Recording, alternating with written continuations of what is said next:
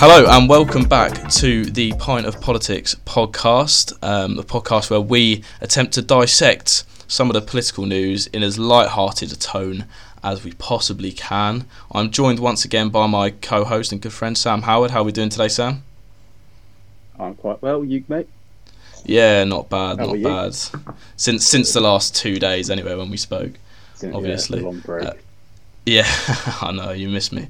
Um, I'm also delighted to say we're joined by a guest very kindly giving up uh, his time to be on the podcast today, um, and it is George Aylett. He is uh, a man who stood as an MP in the past.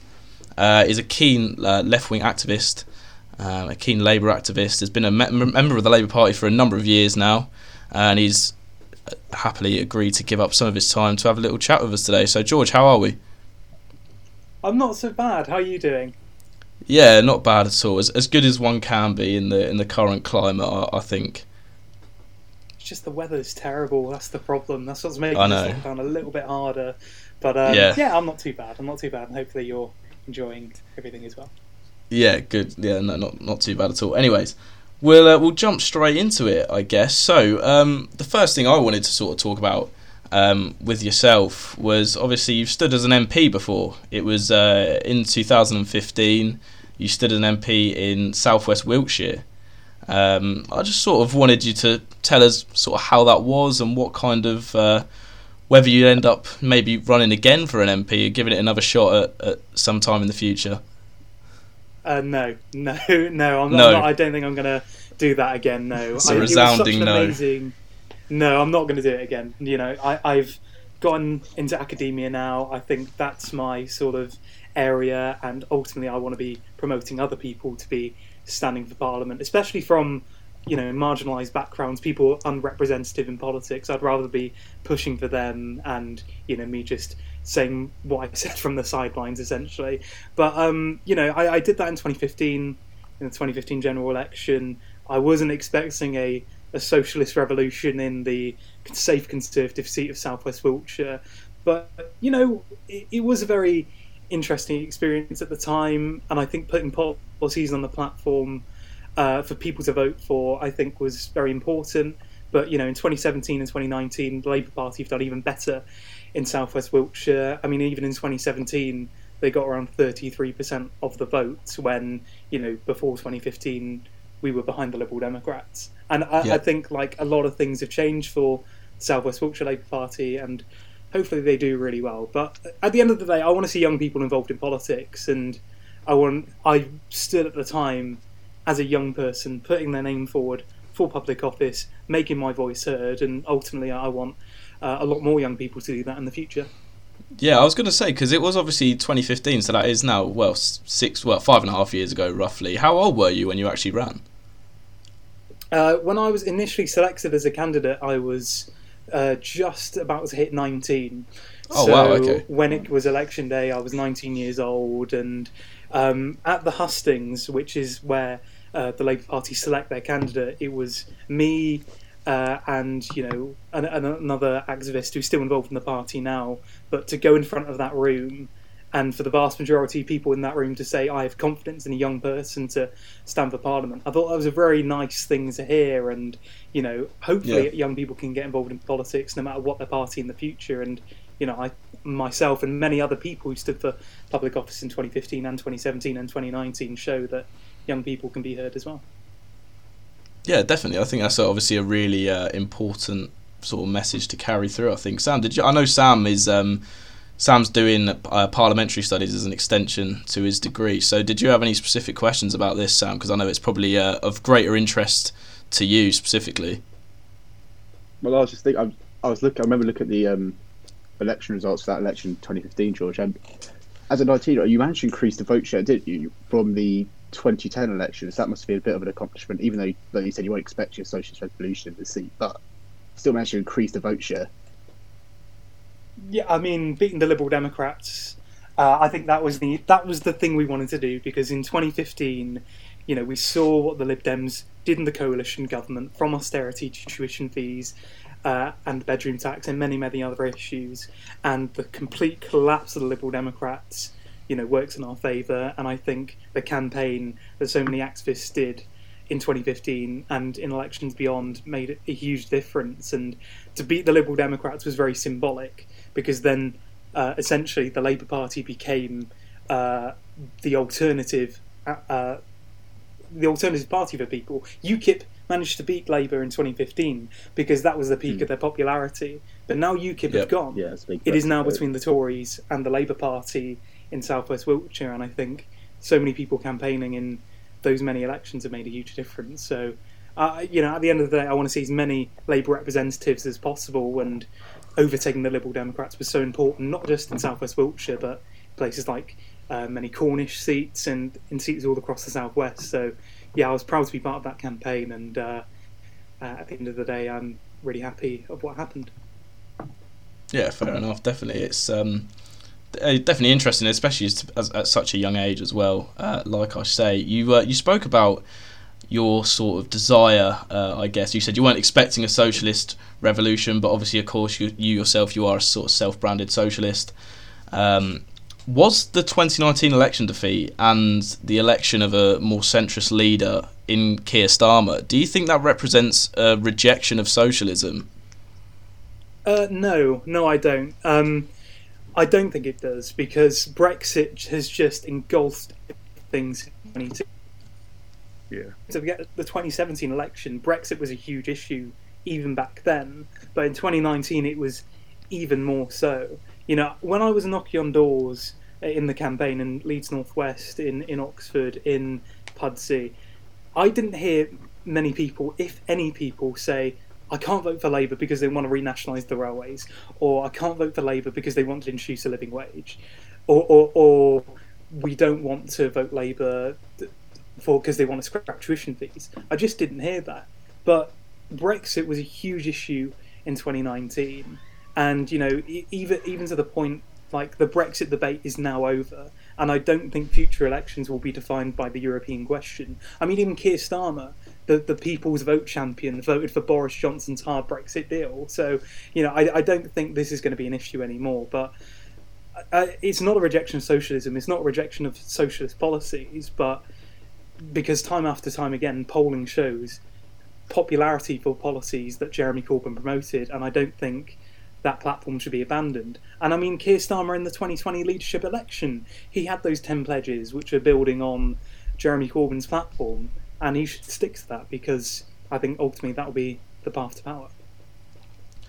Yeah, definitely. I mean, I, I, I do agree with you in the sense that, uh, you know, like you say, the issue of Brexit in the European Union in general has dominated the political debate ever since, obviously, the referendum in 2016. I think the re- the elections since then have almost been like second and third referendums in a sense. Um, but you mentioned the fact that you that you're sort of you know the European issue is now completely off the table and it's it's you know that's that's out. We can put that to the side now. What do you think will be the defining issue for future elections, and how do you think Labour can achieve success that they've been so bereft of for the last uh, well ten years plus?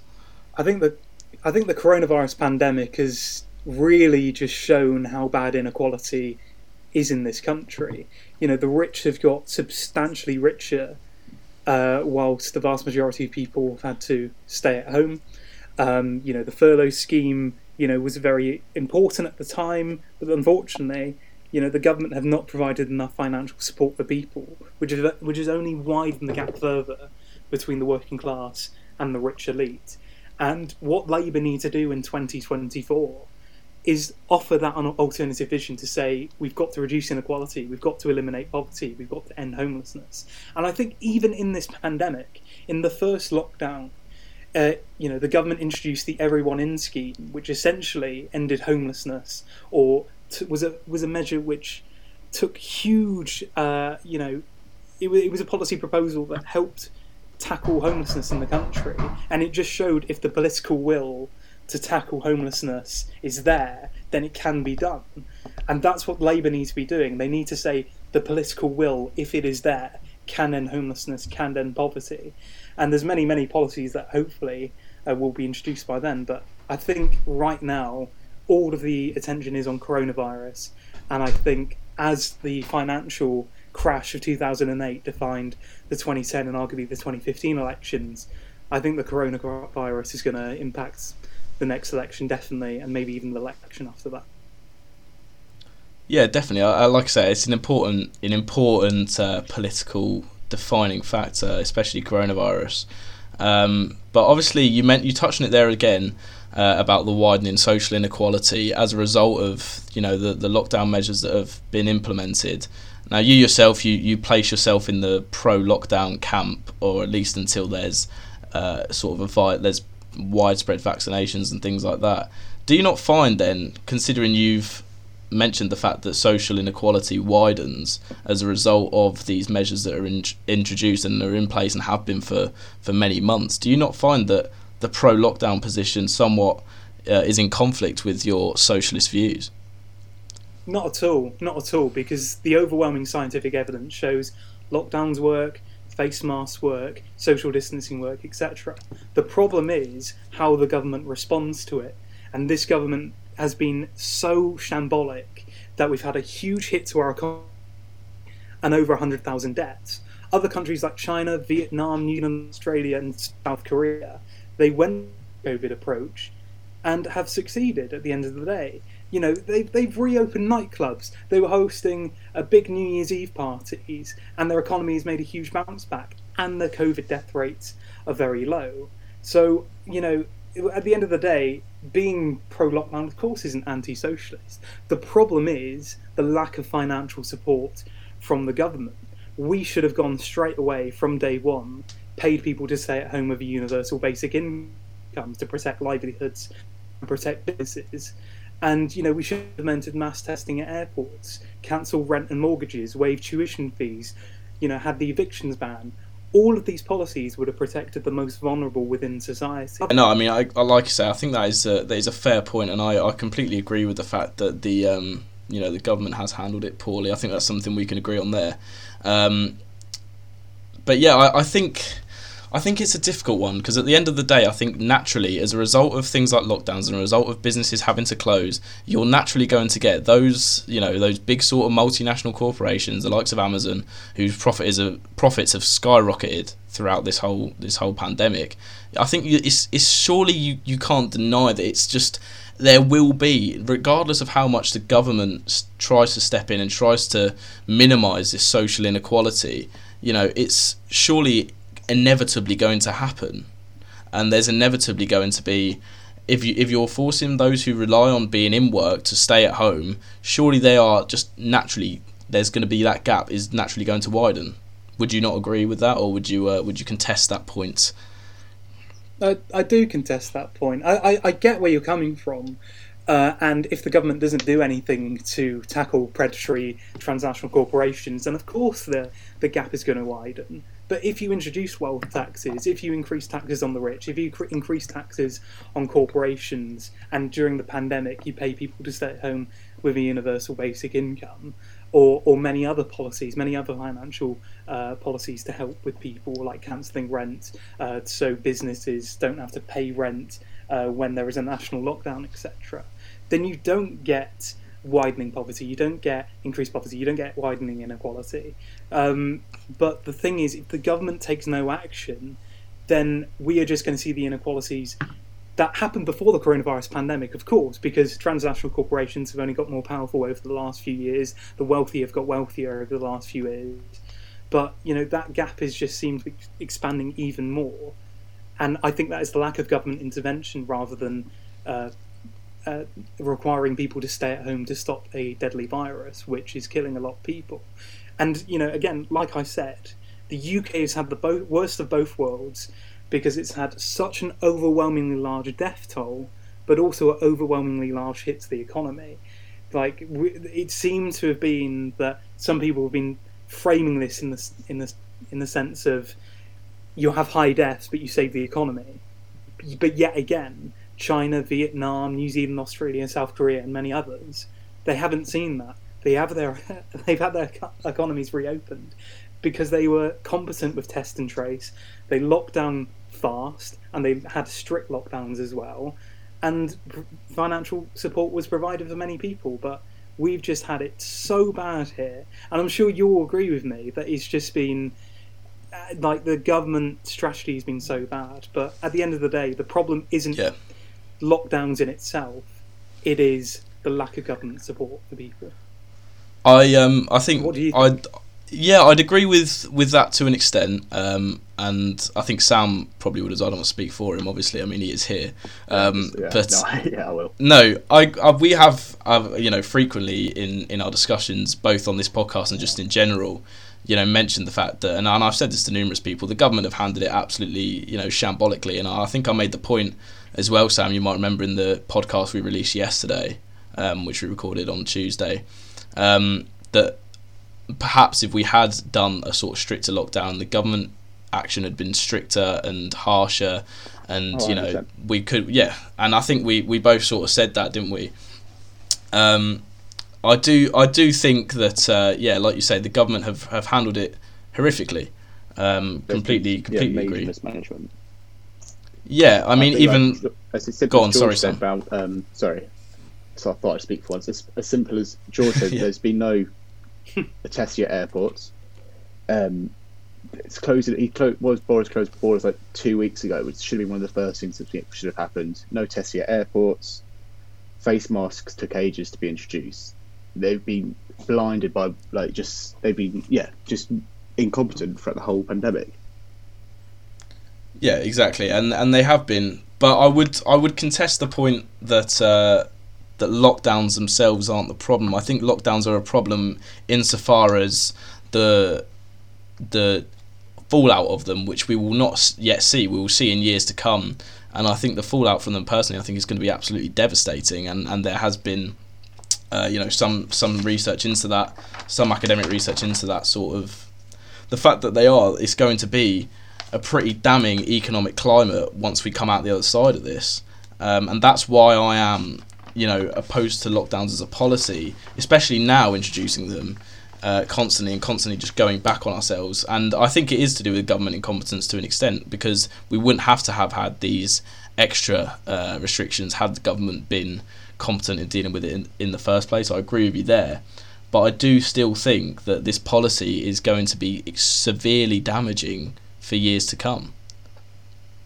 But many countries that did lock down properly, their economies have essentially recovered by now, um, and you know that's what should have happened rather than the rolling lockdowns of half measures and mixed messaging and trying to blame, you know, shifting the blame to the public. Uh, you know, the government should have just implemented the lockdown properly, and like all of these things are just such a huge problem. And like you say, because of how this was handled, there will be a fallout for this.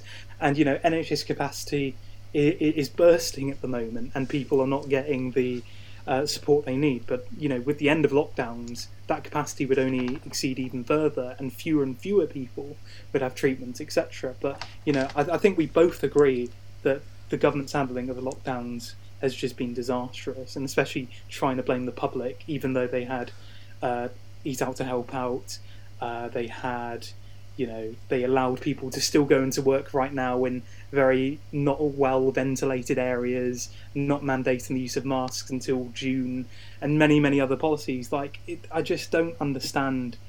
Like, you know, the thing about Eat Out to Help Out, it was a good policy just introduced at the worst time. Because we saw COVID cases rise a lot after August. In, I mean, it wasn't just because of Eat Out to Help Out, but the school opening as well. Despite the education unions saying, you know, it's not until it's safe. And I think, you know, the government's handling of it and also the lack of opposition as well is why we're in the mess we are today. So, but I really do hope that, you know, this lockdown will be the last one. And if we have 500,000 vaccine doses a day, then hopefully this could be over by hopefully two or three months. I really hope so. Yeah, I mean, obviously, I think that's that's the uh, the hope we all have. I mean, Sam, you work Yeah. in a in a rest. You work in a cafe, don't you? Yeah, I'm And, still um, working at the moment, just takeaways only. So that's been Is it takeaways only? But how was was Oh, yeah. did you um participate in the Eat Out to Help Out scheme or not? Yeah, we were doing Eat Out to Help Out, and so we're in a um a cafe which is no indoor seating virtually. It's all outdoor seating. So summer's our busiest months anywhere. We had queues, probably like twenty minute queues of out other help out in the middle of the week, and it was it was mental. We're trying to trying to like uh, manage all the people as well. Yeah, it, it was. Yeah, I can imagine it was pretty hectic. I mean, I, I, I mean, I can't. Yeah, I bet the money was was great. Yeah, I uh, I I can't um I can't say I didn't uh, you know take advantage of that scheme. I think as I think most people did. Um, but yeah, whether or not, well, exactly. I mean, yeah, but whether or not it was the right policy that to pursue at the time, obviously, uh, retrospectively, has been uh, heavily disputed. Uh, I think, and there there will obviously be some sort of uh, you know there'll be a, there'll be varying debates into it. I did actually see a, a, a, article pop up the other day saying that pubs and restaurants are actually quite low transmission environments for uh, coronavirus. Obviously, um, again, it's it completely depends. I'd imagine on on the individual setting, you know, I can I, I do to an extent understand the argument that people get drunk and you know just start you know kissing everyone and you know hugging people and all this kind of stuff. well, just run but, around doing everyone a kick snog. Yeah, that's that's that's you on a night out, Sam. I reckon. That is me on a night out. Yeah. Yeah, that's it. Prom- promiscuity there. Um, but yeah, so um, George, what do you think the exit strategy is for these lockdowns? So you mentioned the fact that obviously vaccination. I know you're actually you've been doing some uh, volunteer work, I believe, for St John's Ambulance, and you're actually going to be starting to administer some vaccinations, which is obviously great.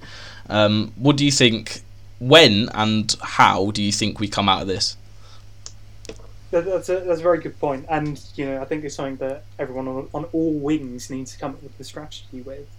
Um, I don't think it's right to put an arbitrary date down now, like the government have done. So yep. I think in the COVID briefing yesterday or the day before that, they put the date of March the eighth. I think yeah, they... it's so arbitrary, and you know if they have all the measures to put in place for everything to you know for schools to reopen on March the eighth, then okay. I just doubt that is going to happen. So I think until then, we need to keep a strict lockdown. Uh, you know, stay at home uh, and everything, masks outside, mandate the wearing of masks outside as well, but also having clear messaging uh, requiring, you know, going really well with the stay-at-home message because I don't think, uh, you know, everyone has got that. But again, then again, I don't think we should be blaming, uh, you know, the government shifting the blame from individuals rather than their own failing strategy is not good. But the exit plan, mass vaccinations, 500,000 jabs a day, uh, proper financial support for people, including paying people to stay at home with a basic income, mass testing at airports. How on earth are we almost a year into this pandemic and we still don't have mass testing at airports mm, when countries agreed. like Italy did so? And like I say, cancelling rent and mortgages, waiving tuition fees, housing all homeless people, having the evictions ban back, and I even think having the daily COVID briefings back to inform people of what's happening every single day and how serious the situation is is really important because a lot of information is not talked about enough when it comes to research on lockdowns and face masks, etc. But also long COVID. You know, there's a one in six chance, according to the ONS, that 18 to 24 year olds will develop long COVID, and a one in five chance that 25, uh, sorry, one in four chance that 25 to 34 year olds will develop long COVID. And like a lot of these things are just going under the radar. Unfortunately, I'm not, I'm not going to say that everyone who is critical of lockdowns you know, for financial reasons, can be looked in with the same as the conspiracists. But it seems like the conspiracists seem to be running with a lot of things. I was in Leeds yesterday. I normally go for like a 5k walk every single day, and there were just loads of different posters saying um, COVID isn't real because you need to get tested for it to know that you have it, which you know just is, is such an absurd thing to say. And like uh, vaccines will change your DNA, or yeah. you know the government are trying to control you with and uh, promoting things like anti-Semitic conspiracy theories, etc. Like all of these things yep. are just horrible. But the problem is, more and more people are buying into it because just the, the, the rebuttals have not been there from people. So basically, we need a, a huge strategy to to tackle the you know the anti-vax nonsense and big financial support for a lot of people and hopefully this could be done very soon. I mean, what do you think? What do you want to happen over the next two or three months? Do you reckon? Well, I mean, like, I'm gonna say, I just wanted to touch on a point you made as well. Obviously, I, I you, you did say you did say you don't want to tarnish, you know, lockdown skeptics as uh, we've been branded with the sort of brush. And I'm not I'm not a conspiracy theorist at all. I completely completely accept the fact COVID is real. COVID is a threat. Um, I you know, hundred percent. If if I've, the vaccine was offered to me, I would take it you know, whatever. You could put anything in me at this point. I don't care. Just get back to normal. That's that's a bad quote that, but you know what I mean. It's um, it's something that that you know I, I I'm not a conspiracy theorist, and I think that's that's the easy way to to rubbish the argument of those who question lockdowns. And I think you know me and Sam specifically, we've spoken a fair bit about this uh, on the podcast as well where we've just sort of said that it's there's there needs to be some more balance to the debate, and, and obviously that's sort of part of the reason why I wanted to get you on because I know you you are very, you know, if anything, the complete antithesis to my views on this particular issue, but I do think that it's important to have a, a reasoned debate, and what I think I found recently. And just in in the news media, and it's just all been very, very one-sided. Um, and that's a, the sort of problem I have with it. I don't know if you had anything else to add with that, Sam. I just think that last point, I'd argue um, there seems to be a hesitancy with um, giving out any sort of good news. In the daily statistics or daily figures, you don't get, for example, discharge figures, or we're only really now getting, well, in the last 10 days or so, two weeks, getting daily vaccination figures.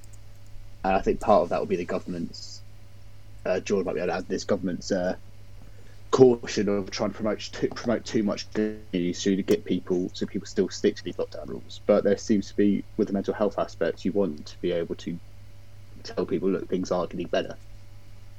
Yeah, I think that's a point, and uh, we'll go back to the, the. I'll answer the question directly that George asked me about where where I see it us going, where I want us to go, the direction I want us to go. I'm not going to be a politician. I'm not going to avoid the question. Um, uh, firstly, I want to see children back in schools because I think that it's hugely, hugely important for children to be back in schools, and I think online learning just doesn't really scratch the surface in the mo- in most cases. You know, for instance, you know my yeah, I mean, in my home situation, I'm not at home as in my family home. I'm not I'm not there at the moment, but you know, uh, where where my mum lives, she's got she's got four kids living with her they're all in they're all at school or in sixth form and you know not enough rooms really in the house to be doing this sort of online learning. So it's it's quite detrimental I think in the in in the long term for young people children and their education um, which is obviously massively important. So I want to see kids go back to school. I want to see that I want to see that happen like as soon as as soon as possible. Obviously whether you want to vaccinate teachers or not is is a, another sort of issue. But um, yeah, that's the, I think that's the first sort of thing. I think that's that is going to be the first thing. It, it seems the government strategy is that's got to be the first, uh, you know, hurdle to get over is getting children back into schools, and then from that, I guess we'll just have to see where in which direction it goes in terms of vaccinations. So, on that the, pro- the problem is the problem with reopening schools is that when we reopened schools in September, we saw the R rate go up by quite a bit. And we're not currently in a position where, you know, I'm not going to put words into your mouth, of course, um, but you know, because you didn't you didn't say an exact date. No, but yeah, yeah. If we open the schools, let's say in the next couple of weeks, the R rate is not low enough for that to be safe. And I, you know, I wouldn't trust the reopening of schools until the education unions say it, because with the new UK variant, it's much more infectious, especially amongst younger people. So that's something to worry about. But you know, if we have 500,000 jabs a day, then a, a, a, huge part of the population, I think over 30 million people by March, would be vaccinated. So, I mean, when would you want to see schools reopening? Would it be in the next few weeks or until a lot of people have been vaccinated?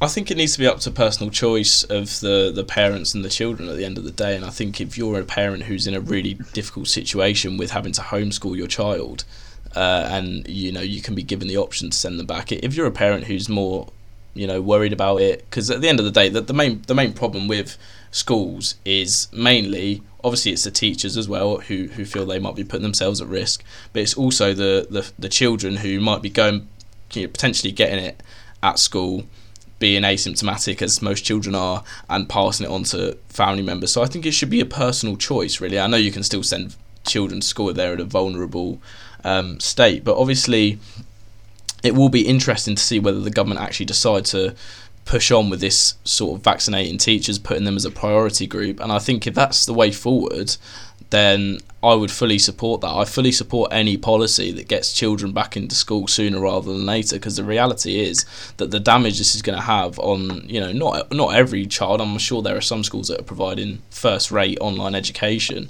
but for the majority of people it's probably not going to be like that. And I think it's uh, any policy that will get children back into schools as soon as possible is uh, is one that I would support, and how that's going to manifest itself, I don't yet know, but we will see. I'm sure No, in only- in the coming weeks.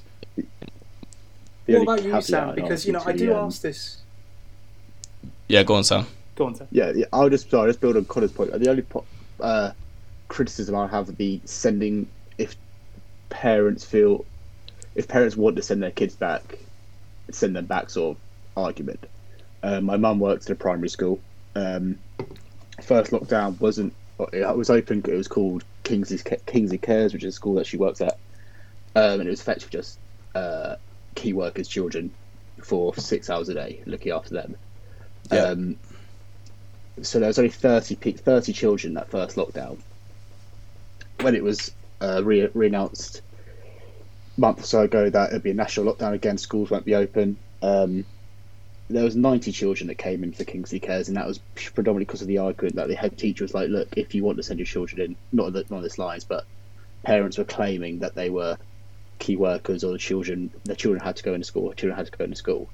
and it Yeah. resulted in a mini little not outbreak, but lots of a few cases started popping up at the school. Where in the first lockdown there was no cases.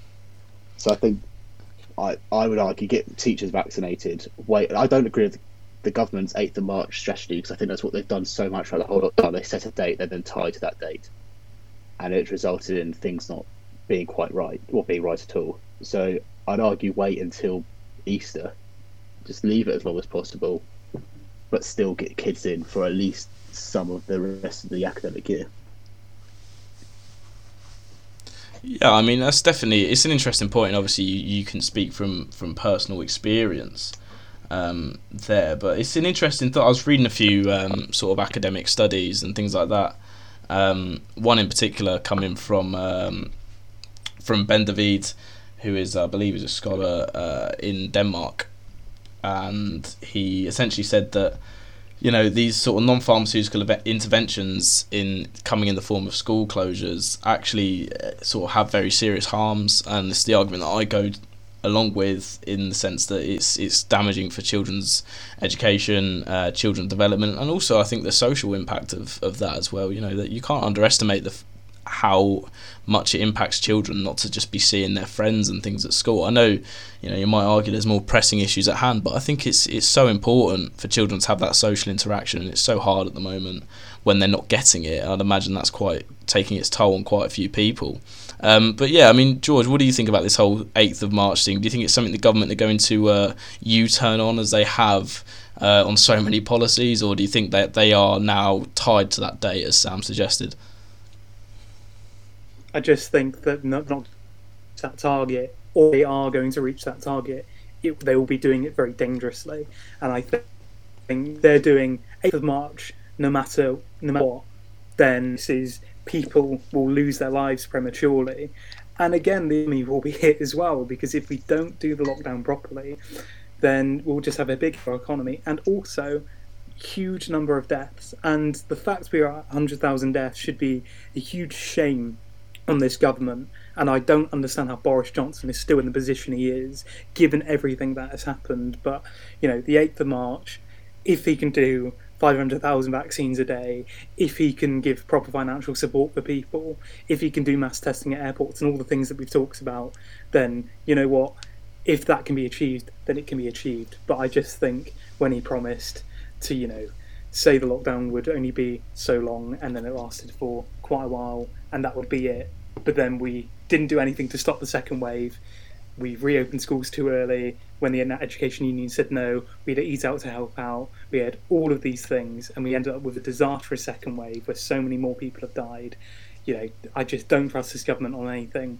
And also, the lack of opposition has been shameful as well. But, you know, the sooner this is over, uh, the better. And, you know, like you, you mentioned about the volunteer vaccination scheme, St. John Ambulance, they've had around, I believe, over 30,000 people apply to be volunteer vaccinated. Fantastic. And I would encourage anyone who is eligible to do it. Uh, You get full training, about over 20 hours of training for free. You trained face as well, and you can be eligible to vaccinate people. So I think anyone who can do it, please do consider doing it because it could end this this nightmare as soon as possible. Yeah, that is definitely. I mean, fully, I would support that. Um, you know, vaccinations are the way the way out of this mess. It would appear, and you know, credit to you, George, obviously for being involved with that scheme. And I would, yeah, greatly encourage. Maybe I'll have a look at it myself. Who knows? Um, yeah, maybe I will. Um, sort of another. I, I don't want it to be like a massive lockdown debate, but I feel like it's it's such a big issue. It's hard to get away from it. Um, what does the how easy it has been for the government to impose such measures? You know, such draconian measures as not being able to see your your close family and friends. Does that not slightly worry you? Um, and the implications that might have for you know democracy and just general freedom in this country is that not you know a slightly worrying precedent how easy it has been for the government to implement these measures or do you think at the end of the day they're completely justified I think at this time, when it's a global pandemic, when other countries have done it, you know, the the sense of we are all in this together. Um, unfortunately, a quote widely attributed to David Cameron, but you know, the, Yeah. the the idea that we're all in this and like staying at home, looking after each other, and being part of a community, even though we can't see each other, we still know we're in a community. You know, I think th- this is why the lockdown, at least in the first case, has been you know so effective when when lots and lots and lots of people have been com- complying with this lockdown or at least previous lockdowns the problem is I, I get where you're coming from like the potential of a government to do this in future but Yeah. if there was no justification for a government to do it then the people just would not comply with it there is no reason why a government would force people to stay at home at the end of the day because at the end of the day they have a massive hit to the economy whilst doing it. So there would be no reason for them to do it. And if there was a future a government that could implement these draconian measures, then all it would take is for people to say, "No, I don't, I don't want to do this." And there's no reason to stay at home. People won't stay at home, but there is a reason to stay at home Yeah. right now. I- no, yeah. died, etc. Yeah, I, I mean, I get where you're coming from there. The only reason I brought that point up in particular was the fact that you've got people like Chris Whitty. Uh, I think it was sort of a few weeks back now, where he, he sort of came on and said, "Oh well, we might have to do another lockdown as in winter uh, 2021." It seems for some people, and I've seen this sort of grievance expressed on uh, on social media channels that I'm on and things like that. People going, well, when is this? When is this going to end? You know, is there going to be the vaccine rolled out fully, and then are we going to suddenly get the government telling us that there's a new variant and the vaccine is inefficient uh, at protecting against this new variant? Do, do you sort of see where I'm coming from in that sense? It could, you know, almost for some people, it appears that it might end up going on indefinitely. Hmm I mean, I'm I'm scared of lockdown fatigue really setting in because if lockdown fatigue happens and there's a new infectious strain, then you know a lot of people are going to die. I understand what people mean, and they are terrified of you know this going on for years and years and years and years. The thing is, with mass vaccination rollout and you know vaccine mean that can be changed within four to six weeks. You know, I don't think we'll see that at least in a few years' time. I just hope that we can deal with it right now so we don't have to go into another lockdown in the winter. But if we have this government in charge that are going to deal with this strategy so badly, then we I think we will end up with with more lockdowns because they're so incompetent. But at the end of the day, like if lockdown fatigue sets in, people are going to die. And I just I just I'm yeah I, I understand why people because I just cannot wait for things to be normal again. I honestly Yeah. cannot wait to go back to the Key Club or Stone Roses, like like Yeah, I did. ah, Stone um, Roses, well, long before- Many a good night in there, Right. Sam, haven't we? Oh, beautiful times. but like I just can't wait for that to be back open. But it's just not safe to do so. But I Yeah. don't think lockdowns will go on forever if we have a clear strategy. But I don't know. I don't know. Do you think this is going to go on for, for a long time? Go on, Sam. You you were going to say something there. I was, I'll answer George's question quickly. Um, I hope not. I think it, like you said, it, ma- it relies upon uh, people not getting lockdown fatigue. I think, in my opinion, government shouldn't be. You mentioned earlier about government blaming people, blaming the public, and I, the recent ads of look into their eyes, uh, in my opinion, do that. Um, I think they should be doing at the moment is focusing to prevent lockdown fatigue by potentially using these advertising agencies or this advertising space to say this is coming, this is what it will be like soon. Just stick to it. So I hope to have a, a vaguely normal summer if they can reach these vaccination targets. But obviously, I'm not expecting to be living like they are in Australia anytime soon. Yeah, I hope so. I mean, I got a weekend booked away with the missus in Edinburgh for, for August, so let's let's Oh, hope that goes. place, But no, um, yeah, no, I, I agree with that point, and and I, I, maybe an interesting point you might want to touch on this as well, George.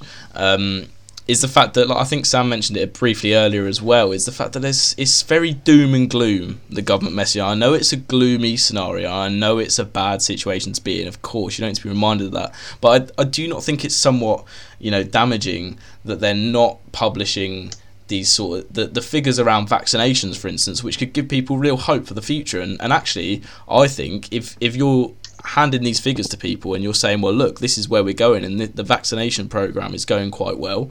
Um, this is where we're going, and this is the route out of lockdown. Do you not think that that could actually encourage compliance slightly more, rather than you know just going doom and gloom and saying, oh, this many people have died? I'm not saying don't report the people who have died, but you know have some sort of balance to it. You know, say, well, this many people have died. It's obviously tragic, but this many people have vaccinated against it, um, and you know we're we're mo- making progress towards coming out of this scenario and getting back to normal lives. Do you not think that could potentially encourage compliance to a greater extent? That's a very good point. I think a light at the end of the tunnel approach would be really, really positive.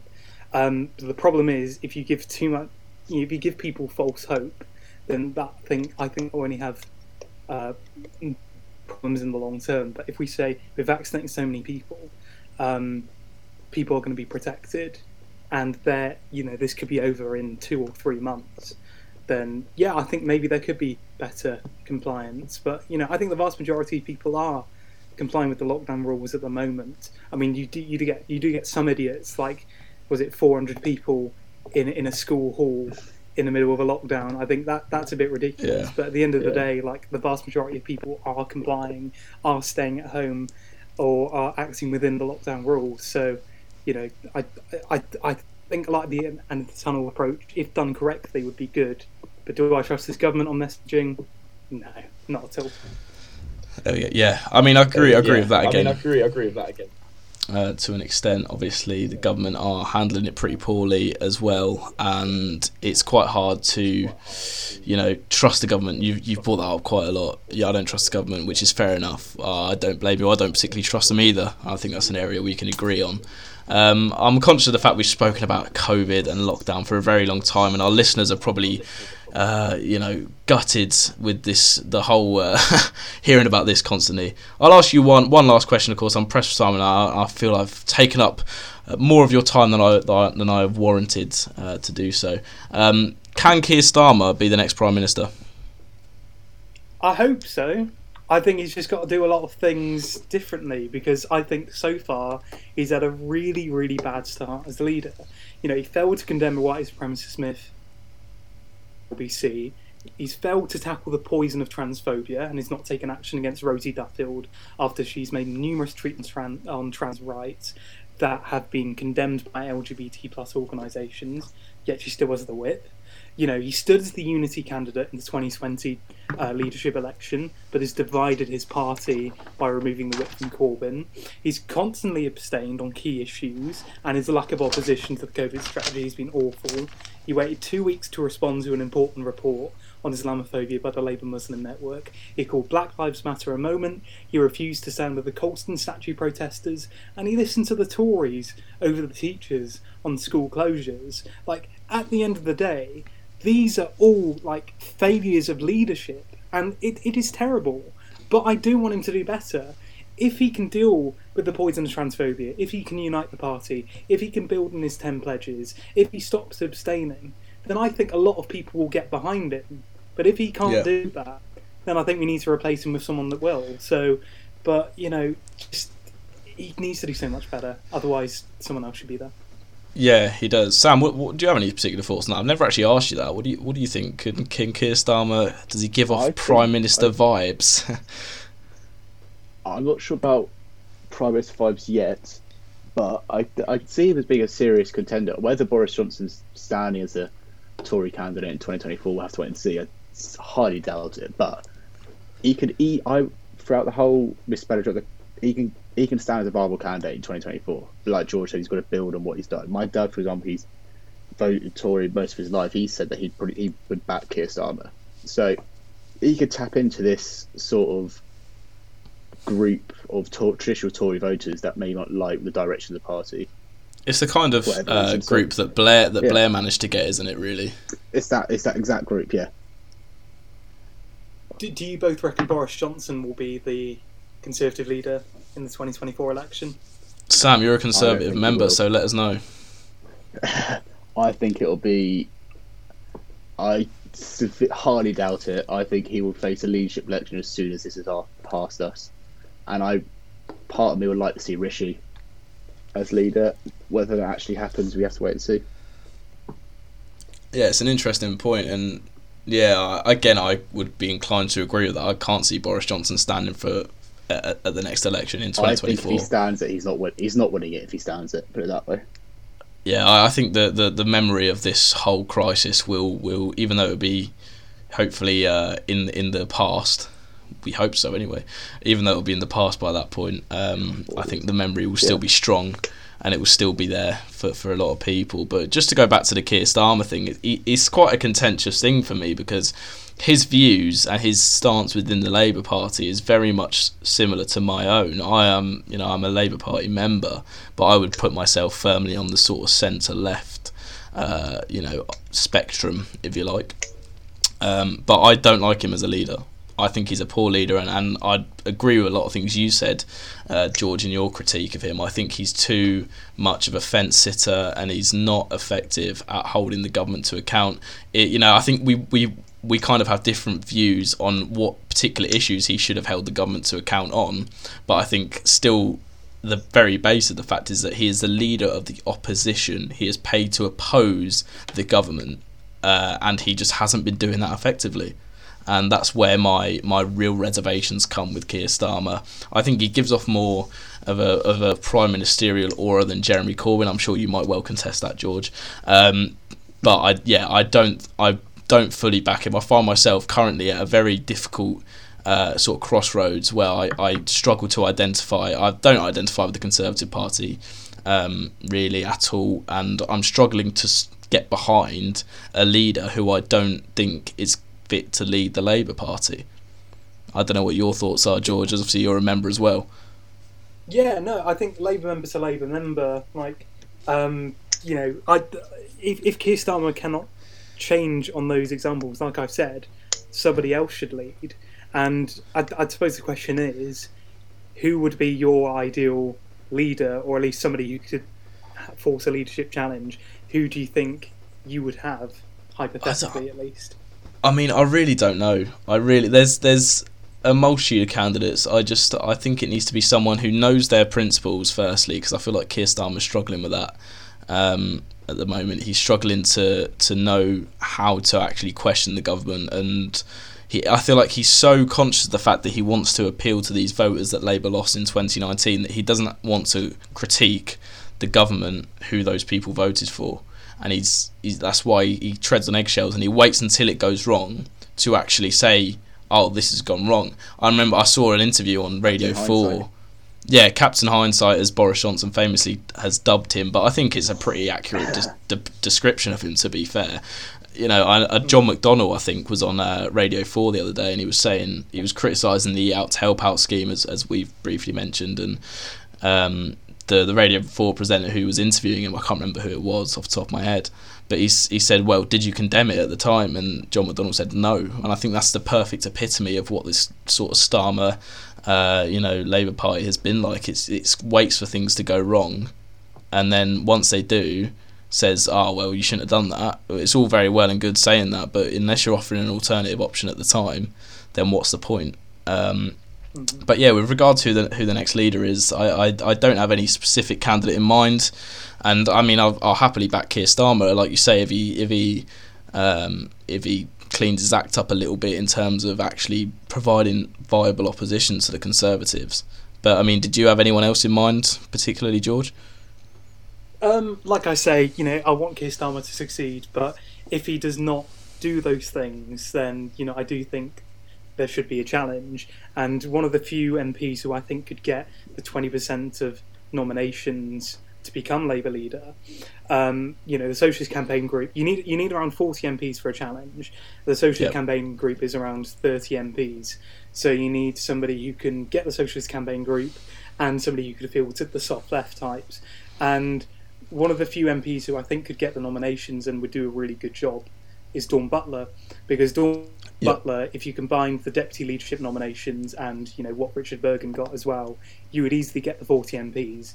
And at the end of the day, she's been solid on coronavirus. She's been solid on uh, minority rights, especially trans rights. And I think having the first woman leader of the Labour Party, first BAME leader of the Labour Party as well, I think would be symbolically important. And I think she would be just a really great leader. So you know, if Keir Yeah. Cannot clean up his acts, I really hope uh, you know Dawn Butler might challenge. Yeah, I mean it's a fair point, and um, I do. I think, like I say, it's. I, if anything, I just want someone who knows their their ideology really and knows where they want the direction they want to take the party. And Keir Starmer gives me a sort of confused aura.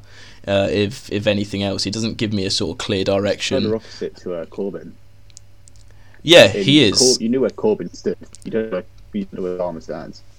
Yeah, but that's the thing. Is yeah, exactly. As much as. I, as much as I didn't particularly uh, agree with uh, some of Jeremy Corbyn's policies, you know, he was a, he was a clear, you know, this is where I stand and this is what I will do and this is what the country will look like under my uh, prime ministership. And and at least he had clear ideology that people could either subscribe to or or you know reject. Um, Whereas Keir Starmer, I think it's hard to know at times. You know, he's he's obviously he's dubbed a red Tory, um, and and all this kind of thing. And, and I can completely understand that because, like I say, he doesn't clarify his position enough, and he and he doesn't criticise the government when the, the opportunity is there to criticise the government. He he seemingly misses it. He just it's like a striker in football having an open goal. Uh, you know, controlling it, running up the other end, and shooting past his own goalkeeper at times. It's really frustrating to watch. he, needs to show where he stands, deal with the issues that we've talked about, and if he doesn't, then having someone like Dawn Butler, who is a, a avid socialist, you know where she stands, and she really would do great things for the country. You know, I think that could be a good alternative. But you know, if, Yeah. if it is the choice between Keir Starmer and Rishi Sunak, then you know I'll, I'll take Keir Starmer. But you know, he does need to do a lot more. At the end of yeah, at the end of the day, I will um, I'll happily support any Labour leader who has a viable chance of ousting the Conservatives from power. Much much to Sam's uh, disgust, I'm sure that that comment. But uh, but there we right, that go.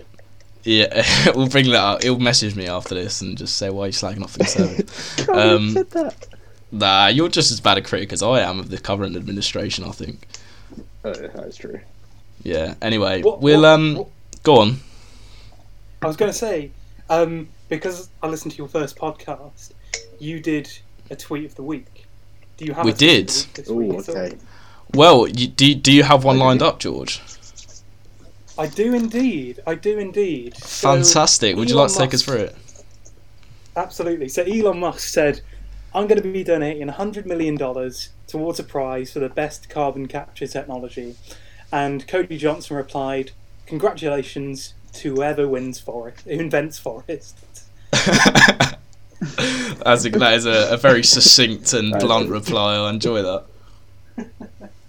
That's a good- that is a, Whoever a, invents a tree. a nominal entry. Yeah, whoever invents trees. There we go. Sam, did you have did you have one up your sleeve? Uh, it's a screenshot from a TikTok, right?